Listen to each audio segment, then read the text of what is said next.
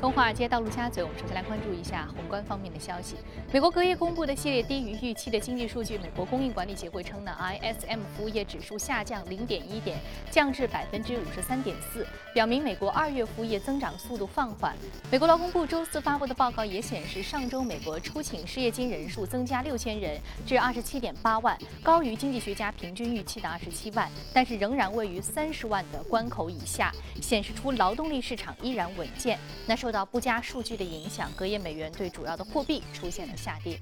那有“末日博士”之称的著名投资者麦加华周四表示，他相信美国等地的股市被过度抛售，那短期内呢可能会迎来强劲的反弹。他认为原油板块可能会轻松的反弹百分之十至百分之二十。但是呢，麦加华对于市场的长期预期并不乐观。他表示，在短期反弹之后，预计包括美股在内的全球市场或将再度下跌。那麦加华表示，全球经济增长正在大幅放缓，在全球经济表现疲软之际，美国经济也不大可能维持更好的增长轨迹。那最近一个月，此前连续表现不佳的大宗商品正在逐渐的走强，其中纽约油价大幅反弹百分之十六，布伦特原油期货价格反弹百分之十，COMEX 黄金期价反弹百分之十点三，LME 铝期和铜期价格呢分别是反弹了百分之六，创下了近期的新高。那多家机构指出，随着资金重新回流，市场情绪更加的乐观，大宗商品已经走入到了触底反弹的阶段。那此前的跌幅过大的原油和具有避险属性的黄金等贵金属，成为了大宗商品当中的领涨者。由于原油供应关系仍然具有一定的不确定性，因此呢，后者可能将更受市场的青睐。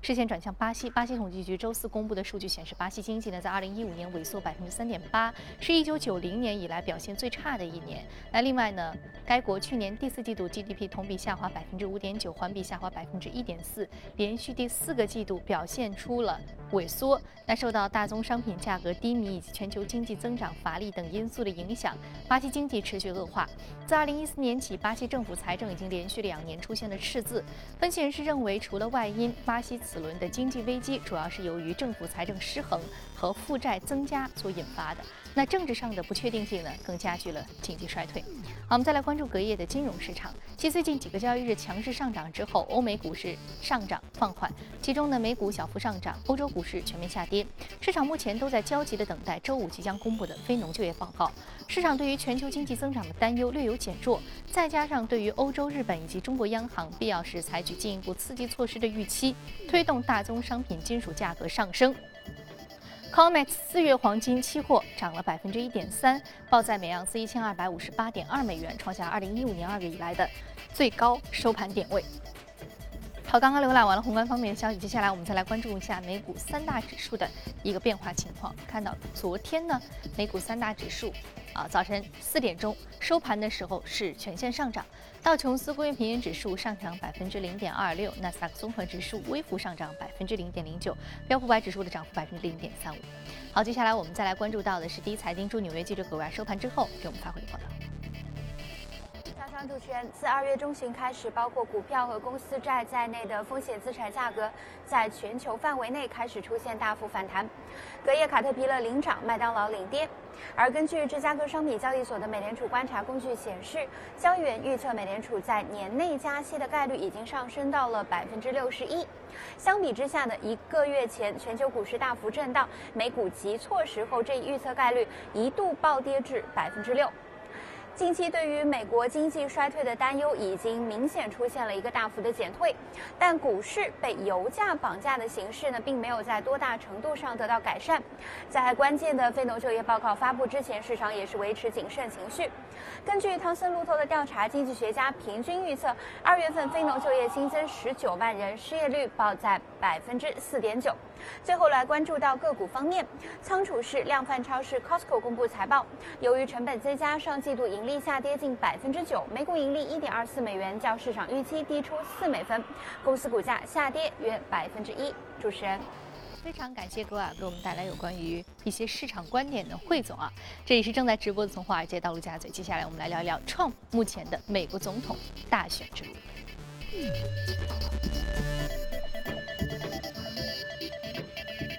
好，今天我们请到现场的嘉宾呢是评论员马一琴女士，马女士早上好。我看到美国总统大选，本来在去年的时候，我们觉得最有可能获胜的是 Hillary Clinton，因为她三十多年的美国政坛的这样一个在这个政坛摸爬滚打的生涯经历啊，使她获得美国总统的这个几率相对而言是比较大的，大家比较熟悉她。但没想到杀出一匹黑马，共和党的 Trump。一开始大家觉得他可能更像是一个 just like a joke，就像是个玩笑一样。没想到他现在已经成为了共和党最有可能被提名的这样一个候选人。对，所以共和党现在也不觉得玩笑了，甚至都有点恐怖。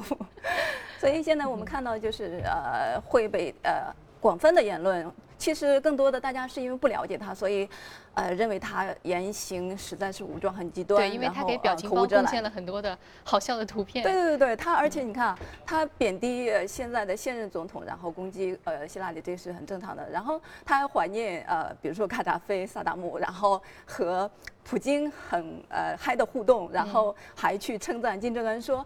啊，朝鲜的事情简单化，我们不要当世界警察了，交给中国去管吧。所以他真的就这种这种有点呃被共和党觉得，因为他们一直是政治正确、比较保守的这样一种很正统的政党嘛，所以就呃受到了各方面的党内的攻击，把他们多年来这种矛盾重重的这种局面。呃，甚至其实都已经公开化了，甚至现在连那个就是这个呃传媒大亨呃都已经开始说啊，你们要看清矛盾的所在，呃，只要是共和党内，不管是川普还是谁赢都好，至少不要去帮着呃民主党来说话。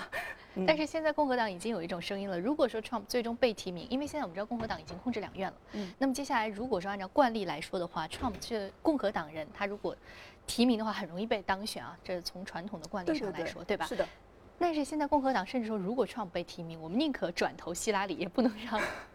这样一个相对而言在公众面前可能争议比较多的人当选美国总统。对，呃，如果是从我们表面化至少来看到的，就是共和党对他的攻击，基于就是说。价值观和共和党现在极为不符，比如说他要贸易制裁，呃，比如他要强势政府，这都和原来共和党的这样的一贯的立场非常的相悖啊，呃，所以呃，共和党出于方方面面的这样一种考虑，呃，对他的这样的一个抵制呢，就公开化了。现在就是五十名的这样的一个主流派的元老级的人物就说，你如果说呃被当选，那么我们就会公开抵制你，甚至连现在参议院的这样多数党的领袖都开始，就像你说的。啊，如果他提名，那我们就不投他的票。所以，呃，现在应该说这个问题呢，被大家摆到桌面上来，很多人都觉得他言语无状啊。但是我们也要看到，就是从去年六月份他参选以来，就是这种呃对他的不满的言论，对他的攻击。没有消停过，但是他就一直走到现在，在上周的超级二，其实是一个初步，基本上就已经差不多能当选的这样一种局势，连他的这个就是发表的感言都有点像总统 上任的那个，对对对。所以其实有两个非常重要的核心矛盾，我们要看到，第一个就是他的竞选策略为什么让他一直走到了现在，争议当中走到现在；第二，究竟是谁在投他的票？嗯。呃，首先来说，他自掏腰包，这个我们是知道的，但是他后面对他也不是一个人，他是有支持者的，对吧？呃，虽然相对来说可能比其他的呃这样的一些参选人呃支持者少，但是他的。逐步的冉冉升起，也是很多人看到了他的机会，所以转投到他的这样的一个旗下，啊，比如像新泽州的州长这样的一些人物。那如果说到他为什么能走到现在，绝对不是大家认为的他的极端、他的大胆，仅仅是言语的这样的一些问题，包括他呃要在边境去砌墙也好，或者是呃单纯的这样的一些呃反呃反这样的一个就是移民也好，或者是反这个呃。全面的反这个穆斯林也好，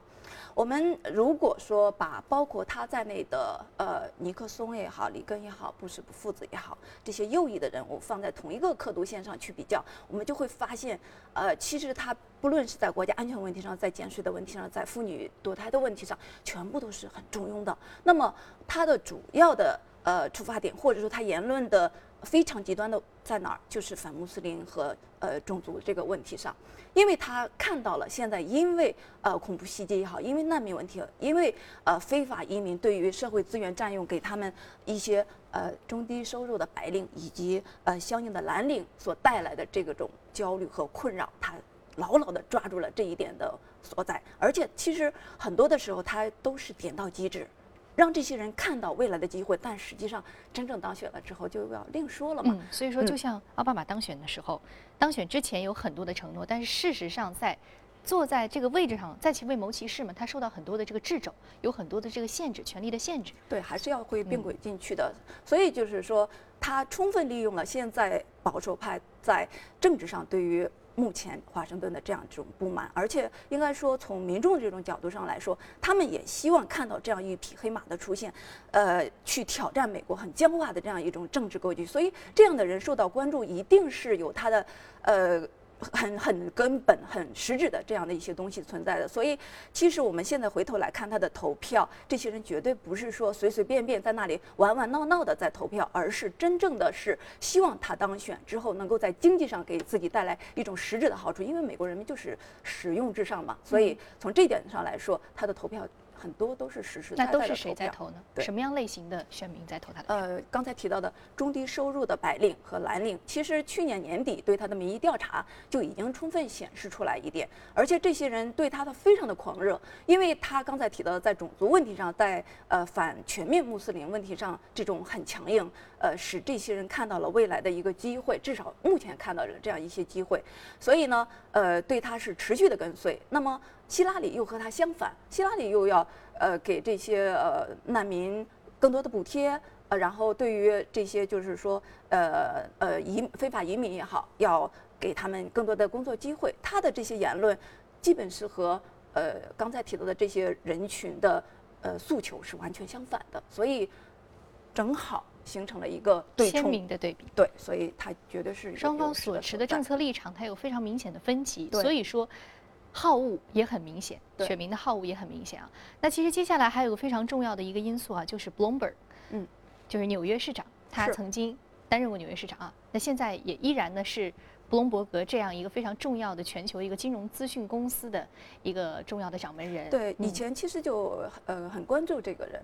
如果他早一些参选的话，应该说胜算是很大的。不管是在经济层面上，他绝对是和川普呃呃这样的一个呃呃旗鼓相当的不相上下。对对。但是他现在是以无党派人士的身份，在三月份这样一个相对比较晚的时间来参加。会不会这个时点对他接下来的竞选策略产生一些影响？是的，其实现在基本上从市场声音，或者是说从美国各方面传出来的声音来看的话，他参选的时间确确实实有点晚，这是可能是很重要的一个因素。因为上周的这个超级呃周二的呃这种一个结果，基本上呃从历史的角度上来说。是比较确定的这样的一种结果了。虽然刚才提到了，因为共和党的反对，因为可能会呃涉及到后期，那么不管是通过这样的不投票或者怎么样的方式，会产生一些变数，但实际上可能伯格。呃，参选之后的胜算，其实现在有很大的不确定性了。嗯嗯，他远远不是说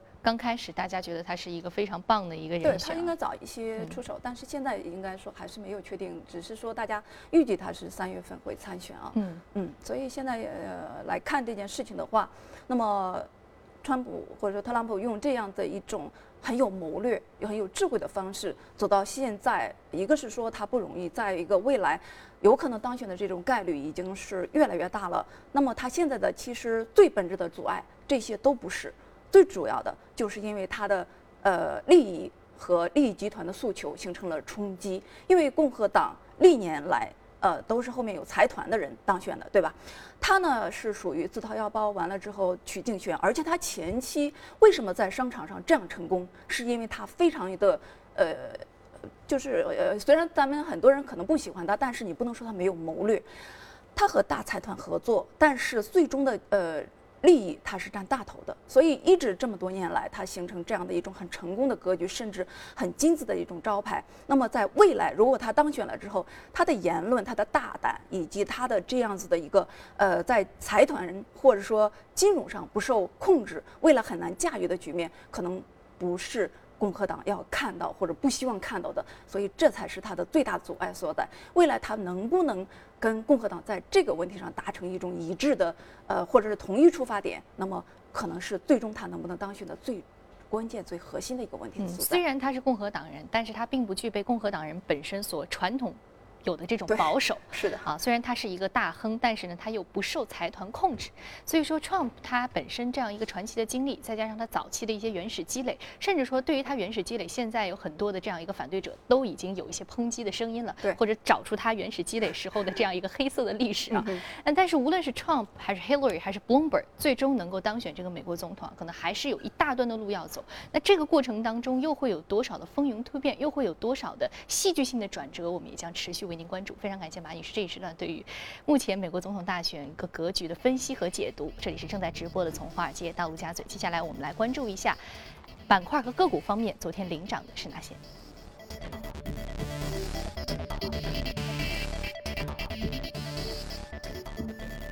基础材料、金融、消费品、公用事业和工业品是领涨的板块。另外，我们再来关注到的是个股方面，来自于独立油气、还有服饰鞋类以及油气开采相关板块的个股是领涨的。好，我们今天要说的是服饰鞋类的一只个股，上涨幅度百分之三十五点一五，目前的价格是二十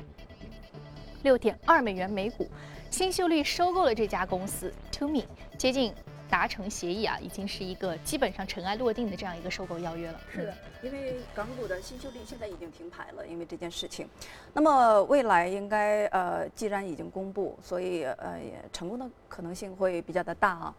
大家也看到了，因为 Tumi 一直以来业绩还是不错的，特别是我们看到它一五年三季度的时候，净利润已经是上涨百分之十多，特别是它的现金流非常的充分，呃，增幅达到了百分之三百。呃，所以未来对它这个收购，虽然它现在的市值只有十四个亿，但是有可能会因为收购的溢价达到二十个亿，呃，应该是投资者是比较追捧这只个股的。它是一个奢侈品的旅游产品，很多人可能都买这个产品，所以应该说，呃，在未来这样的一个嗯市场比较追捧，或者说服装奢侈品类未来的这样的一种大消费的商机下，嗯，这只个股还是值得呃继续的去关注到的。嗯，好的。那这只箱包类的个股啊，在这整个的这个大的一个环境之下，还值得关注的一些兼并收购服装箱包类的相关的个股啊。好，非常感谢马女士这一时段的点评。接下来我们进一段广告，啊回来之后再继续接着聊。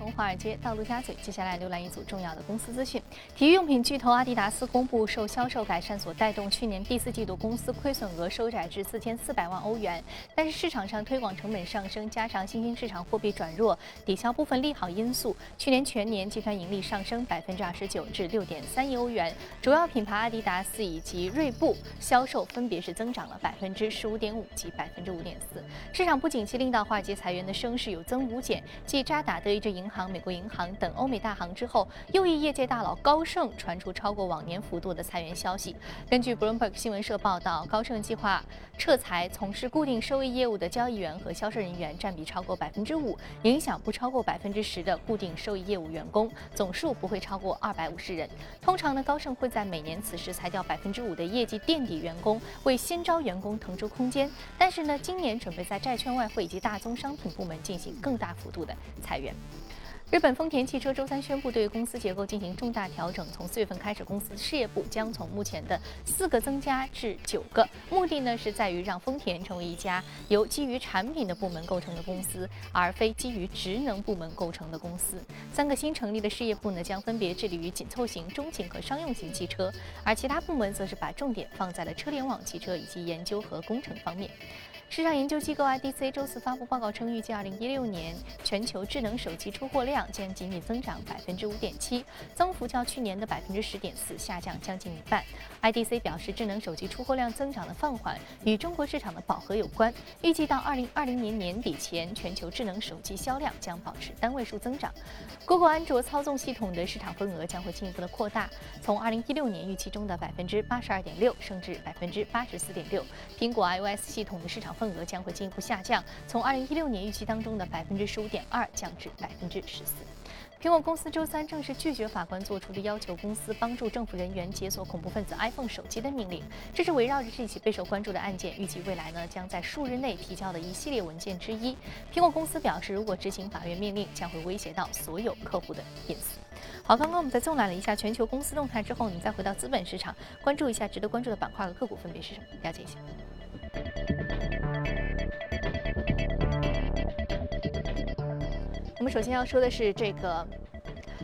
Mark T Victor's Rura 是一只 ETF 基金，上涨幅度百分之四点八四。另外一只呢是淡水河谷，重要的铁矿石生产商，上涨幅度百分之十三点二二。我们今天说的这两只个股涨幅都比较大。首先我们来说一下这支 ETF 基金啊，我们主要这支 ETF 基金跟踪的还是这个稀土和战略金属的一个全球指数。是的，嗯，呃。其实有色呢，我们说了很久了，从年前就已经开始提示机会，呃，后面还是建议大家继续的去关注，比如说铅锌啊一系列的铝啊铜呃甚至黄金的机会，但是黄金肯定这个位置会产生剧烈的震荡，所以不至于呃去明显的去追高。那么今天主要这个说的稀土，是因为呃目前我们跟踪到的从资金的角度上对它的净流入的资金。然后融资的资金全部都是在排名居前的，所以重点的要关注到它未来一个阶段性的持续的机会。因为六大集团在国内的这样的一种集团重组呃组织，要完成在六月份的这样一种呃强烈的时点上的要求，会使他们孕育非常大的机会。那么回过头来来说，美国的这支基金，因为它是跟踪的刚才你提到的这样的一个战略的指数。那么它在呃国内，因为它不能直接投资 A 股，所以主要拟合的里面涉及到的一只就是在港股上市的呃中国稀土这一只个股。所以我们要看到的就是在目前美国的市场上，因为上次的大宗商品剧烈的下滑，以及就是全球的这样的一种对于呃稀土在内的这样的一些能源资源品的呃阶段性的衰退的需求，导致了。在美国市场上，原来包括 MCP 在内的这样一些很大型的呃稀土类的公司消退了，那么现在基本上就都已经没有主流的这样的稀土公呃稀土公司。MCP 当时在一年的时候，股价都到达到达到八十美元，呃，当时的市值应该是在两百二十亿美元，所以就是三年左右的时间就已经是呃没有在呃上市。转到了 OTC 市场上去交易，说明在美国市场上绝对和中国市场是不一样，因为甚至我们知道它是有军方背景的，所以呃我们要看到的现在就是刚才提到的消息面上，资金层面对于这样的一个关注，使中国市场和美国市场会呈现出与截然不同的一种需求端所产生的对于这样的一个六大集团在内的公司未来重组的一个机会的追逐，呃因为。呃，稀土这个，我们很多人可能并不了解它的很细的东西，只是在表面上看到它是战略的物资，它是新材料。但更深层次，我们要看到我们自己的这样的产品在国际上都是有我们自己的优势和独特的，因为我们储量首先是占到世界的百分之七十，而且我们是分南方的离子型，也就是重型稀土和北方的轻型稀土。那么，呃。包括美国在内，包括澳大利亚、甚印度在内，他们现在上市交易的这样的一些品种，全部都是轻轻型稀土。所以，未来在重型稀土，特别是就是南方、江西、广东这一类的，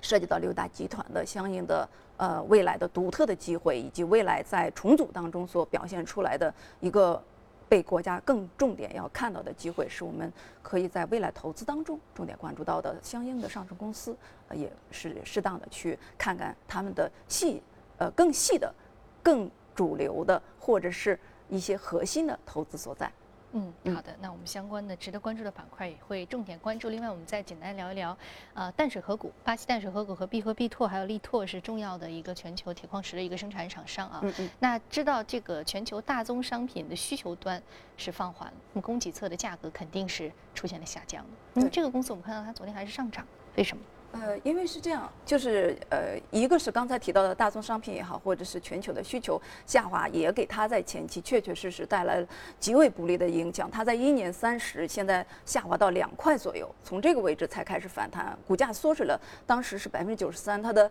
利润更是缩水了百分之一千九百以上。所以就是，呃，目前来说，呃，我们看到的就是在这样巨幅的下滑之后，其实它未来以大宗商品所引领的，包括钢铁在内，包括全球性，呃，宽货币的这样一种保值的需求下，未来反弹反而是它目前和未来一个阶段重点要关注到的。因为，呃，淡水河谷是主要的铁矿石的生产商，那么我们自己内部的一个宽信用，呃，以及包括印度在内。东南亚的这样一种强劲的需求，因为印度一直是经济上升的，未来也是这样的一种格局，所以呢，对它还是有一定的需求的呈现，这是大家主要着力的它的投资点的所在。那么未来我们要看到的就是，它已经是在从两块左右开始起涨，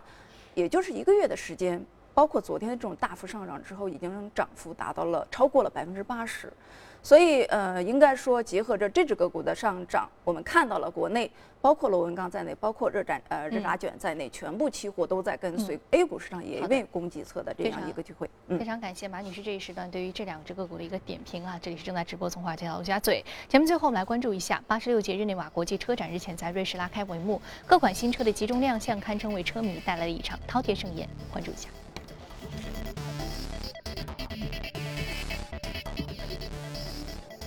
通用汽车旗下的欧宝公司在本届日内瓦车展上带来了全新的 GT 概念跑车。这款未来感十足的跑车灵感来源于1968年问世的首款欧宝 GT 跑车。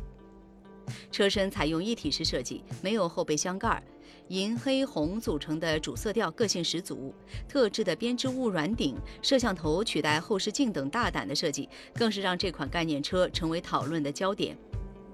这款由德国两大设计巨头艾达克公司与博世公司联手设计的灵魂伴侣，可谓彻底改变了驾驶者与汽车之间的关系。除了气派惹眼的外观外，这款概念车高度智能化的内部设计更是亮点。借助由博世开发的系统，驾驶员可以随时从方向盘上解放自己双手，在汽车执行自动驾驶的间隙，通过智能触摸屏召开视频会议或与家人朋友实时互动。荷兰汽车制造商视觉带来了从破产中恢复后的首款产品 C8 Prelieto。与前两款概念车略微不同的是，该车有望于2016年底投入生产。日本厂商马自达也带来了全新概念车 RX 杠9该车搭载全新的转子发动机，动力性能强劲，而十分光滑的车身设计与独特的车身比例也堪称惊艳。此外，法国雪铁龙公司、日本本田、日产等公司也带来了各自的概念车产品，让观众提前领略未来汽车行业的发展趋势。本届日内瓦车展于当地时间三月三号正式向公众开放，将一直持续到当地时间本月的十三号。